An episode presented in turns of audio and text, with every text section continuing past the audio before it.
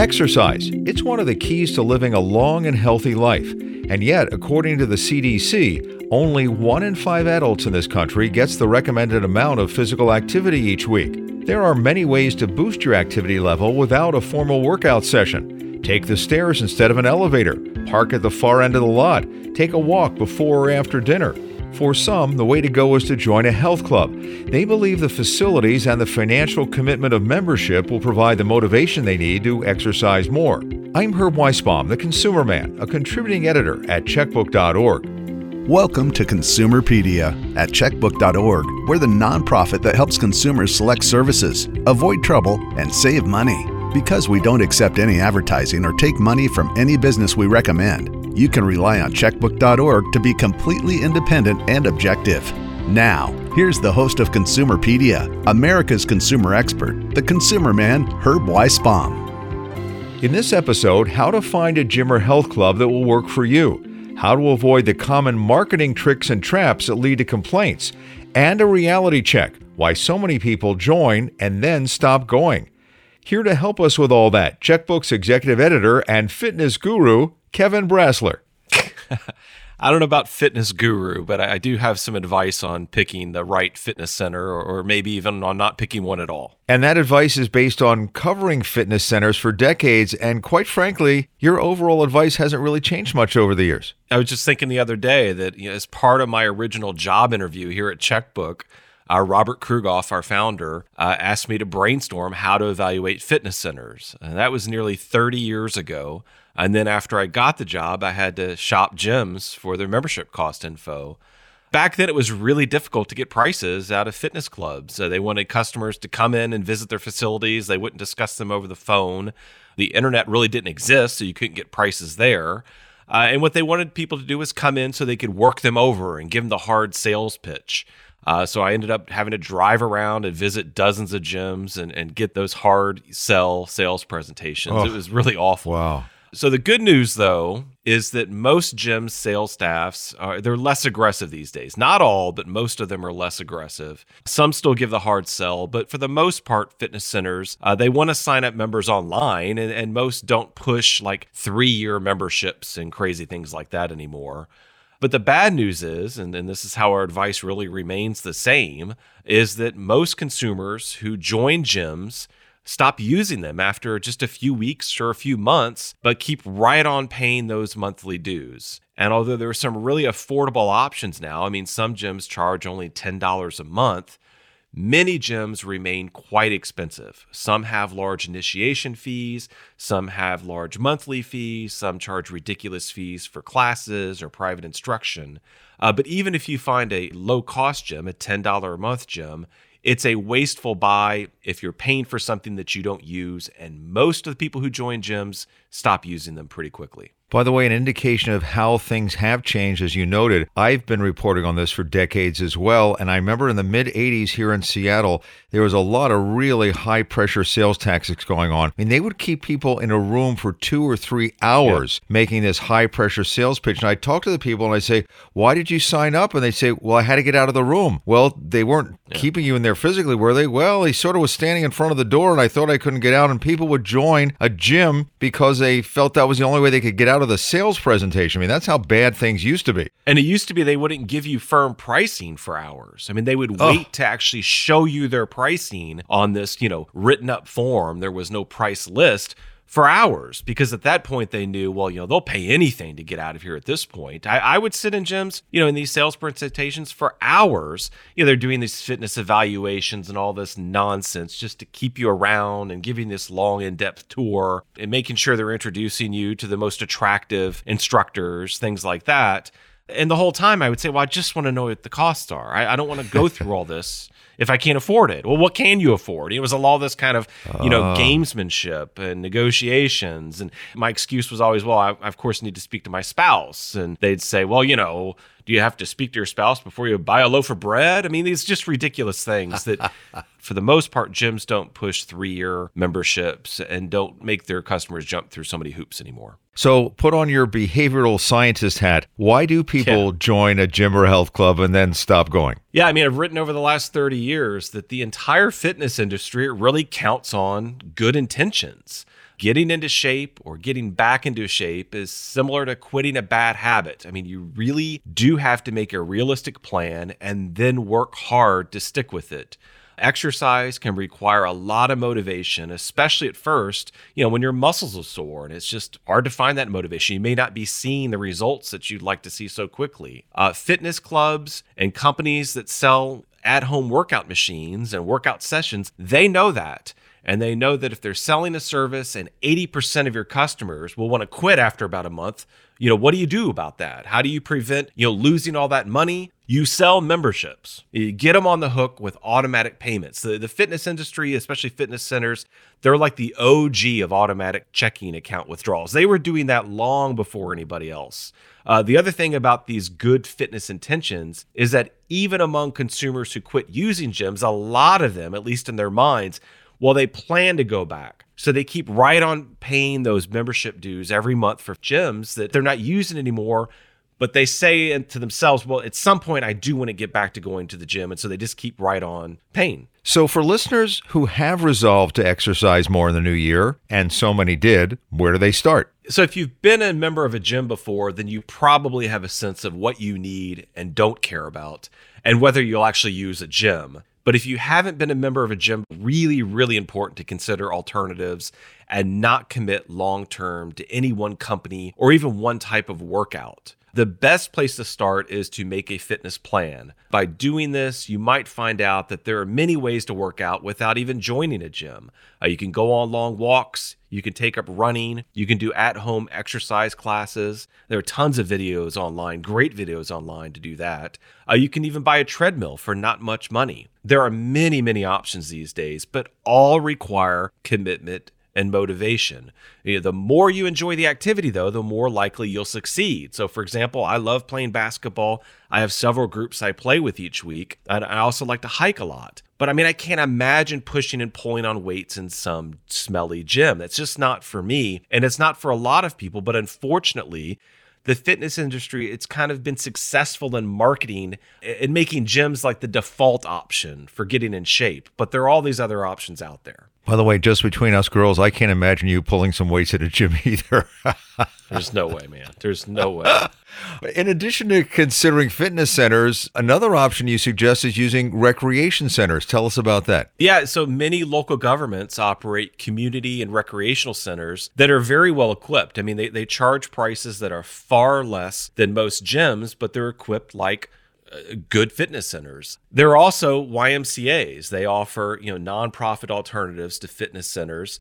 And between recreation centers and YMCA's, they offer different types of programming. It's not just necessarily a workout regimen. They may have art classes and things like that that you might be interested in. I will say though that some consumers find that they do have to pay a lot more to keep up with their workouts, to keep motivated. I have friends, there are people on staff here at Checkbook who pay, you know, what I consider astonishingly high prices per class to work out at boutique exercise studios. But you know that's what works for them. Uh, you know the key is to figure out what works for you, uh, what will keep you motivated.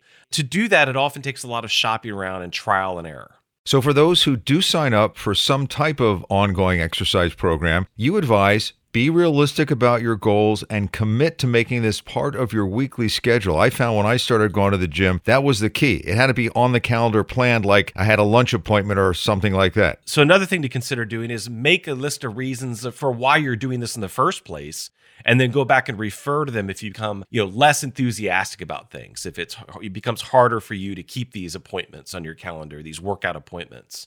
And i should also point out that if you're older than 40 review your plan with a physician before beginning so you've looked at all the options, you've decided that you are going to join a gym. How do you decide which one? And what should you look for when you compare those options? We're going to talk about that next. I'm Herb Weisbaum, the Consumer Man, and you're listening to Consumerpedia, powered by checkbook.org. Thinking of joining a gym? Checkbook has ratings for dozens of gyms and fitness centers in these metro areas Boston, Chicago, Philadelphia, Seattle, San Francisco, Minneapolis, St. Paul, and Washington, D.C.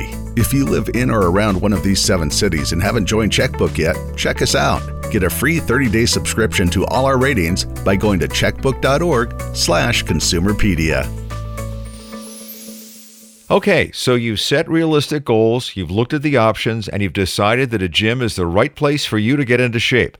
So, how do you decide which one to join? Where I live, there are literally about 40 gyms within a five mile radius, from very small little boutique places to big fancy health clubs. Kevin? Probably the most important thing is to check out gyms that are conveniently located. You usually have lots of options uh, but you're not going to want to sit in traffic for 30 minutes or even 15 minutes to get to the gym. Uh, that, that's just going to you know, present one more reason not to go work out. Beyond that, you compare what local gyms offer and how much they charge.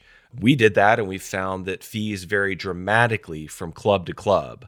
We looked at pricing from gyms for six different profiles and found that for an individual membership, for example, you can pay between about $200 a year to more than $2,000 a year, depending on the facility you join. Wow. Now, a, big reason for cost differences is their facilities and amenities, especially if a club offers indoor tennis courts or an indoor pool, for example, it's likely to have higher costs than, you know, a bare bones gym. Sure. But if you don't care about playing tennis or you don't care about swimming, then you can save a ton of money by joining a facility that just has a good basic, you know, workout facilities. But even among similarly equipped clubs, those that offer similar facilities and amenities, we find these big, big price differences for memberships. And I know, Kevin, you hate to pay full price, so I guess you suggest that we maybe ask for discounts or some sort of special rates? Well, you should definitely ask about them. Uh, you know, many clubs offer steep discounts, for example, for older adults if you're older than 50 or 55 or so. Uh, you may also qualify for a discount through your employer or your school if you're a student or a teacher. Many gyms have agreements with employers for corporate rates. Those rates are typically 10 to 20% lower than normal rates. And even if your employer doesn't have that kind of agreement, you might be able to recruit coworkers to join with you and get a group discount. Uh, you should also check with your health insurance plan to see if it offers fitness related benefits. Most Medicare Advantage plans, for example, their policyholders can get free or very low cost memberships at participating health clubs. Many private insurance companies will actually reimburse their members if they pay for gym expenses.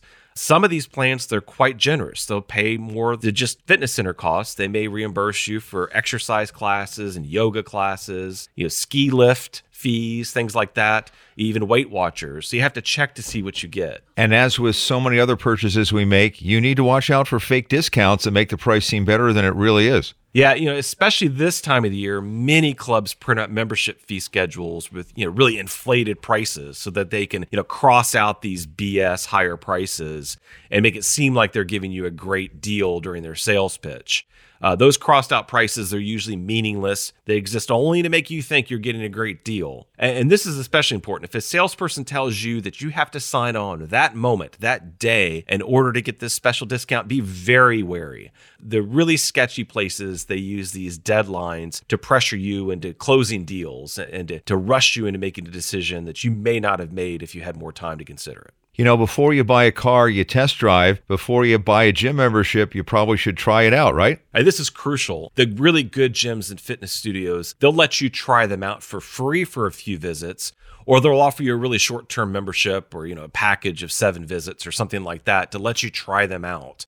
Uh, so if you can, definitely take advantage of these intro offers. When you try them out, go when you think at times you think you'll usually work out so you can see whether it's crowded. A big complaint about gyms is that, that they're really crowded during you know, rush hour times, right? Mm-hmm. Uh, and also, if you can, take classes you think you'll want to take if you become a full member uh, to see if the instructors are any good. You know, check to see if equipment there uh, is working. Another big complaint about gyms is stuff doesn't work. And also, if you can, ask questions of staff to see whether they're knowledgeable and responsive and helpful and how clean the place is like the locker room. That's another big complaint I saw when I looked on the list of complaints. The place just wasn't kept up. Yeah, it's a huge complaint that, that the locker rooms are dirty, that equipment's not working. The more you can inspect, the, the more opportunities you get to try out a gym uh, before you commit to a long term membership, the better. There are a whole bunch of reasons why gyms and health clubs generate a lot of consumer complaints, and a lot of that has to do with how those memberships are sold and how people pay for them. Some things you need to know before you sign on the dotted line. That's straight ahead. I'm Herb Weisbaum, and you're listening to Consumerpedia, powered by checkbook.org. Consumerpedia Fast Facts. These fitness facts are from the website Statista. The average cost of a monthly gym membership in the United States in 2021 stood at almost $29. The most expensive gym memberships on average were in the state of New York at about $75 a month. In 2022, 21% of American men said they participated in sports and recreational activities every day, compared to only 19% of women. A survey done in 2023 found hiking is the most popular sports activity in the U.S. When I was a local consumer reporter here in Seattle, Kevin, I'd get all sorts of complaints about gyms and health clubs. As I mentioned earlier, a big complaint was high pressure sales tactics. The other was signing up for automatic withdrawals from a checking account.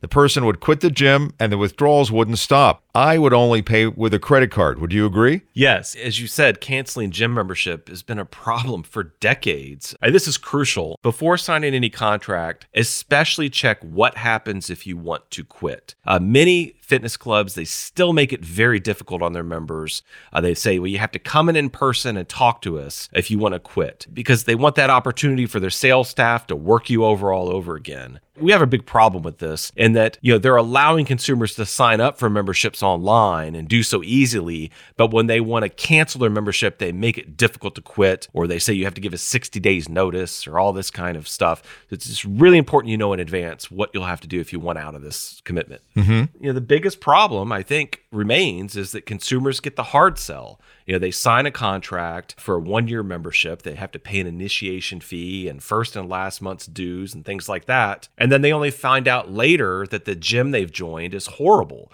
Equipment doesn't work, it's overcrowded, or class is always canceled, the staff's incompetent. So then they really want to quit, but no, too bad they signed on for a year. And even though the place stinks, you know, literally so, right? Mm-hmm. You got to keep paying. Uh, some gyms, they kept right on charging customers through the damn pandemic. I mean, their gyms were closed, but no, they kept right on trying to collect those fees. And sometimes by doing it through automatic debit from checking accounts. Uh, another problem is, you know, what do you do if you move or you get sick or injured? And good gyms will let you out of those types of commitments or let you freeze your deal until you get better. But bad gyms do things like, you know, they find a partner gym where you must continue your membership even if it's located 40 miles from your new home. So, what consumers need to know here, though, is that most gyms continue to be ruthless about enforcing these contracts. You have to be very careful about reading them and making sure you know what you're getting into before you join a gym, unfortunately. And one tip I'd like to suggest is before you even start your search, you might want to go to the Better Business Bureau website and look for ratings and complaints for that company. I just went on today and found some very, very well known gyms had D and F ratings. Yeah, the big chains don't necessarily offer better experiences.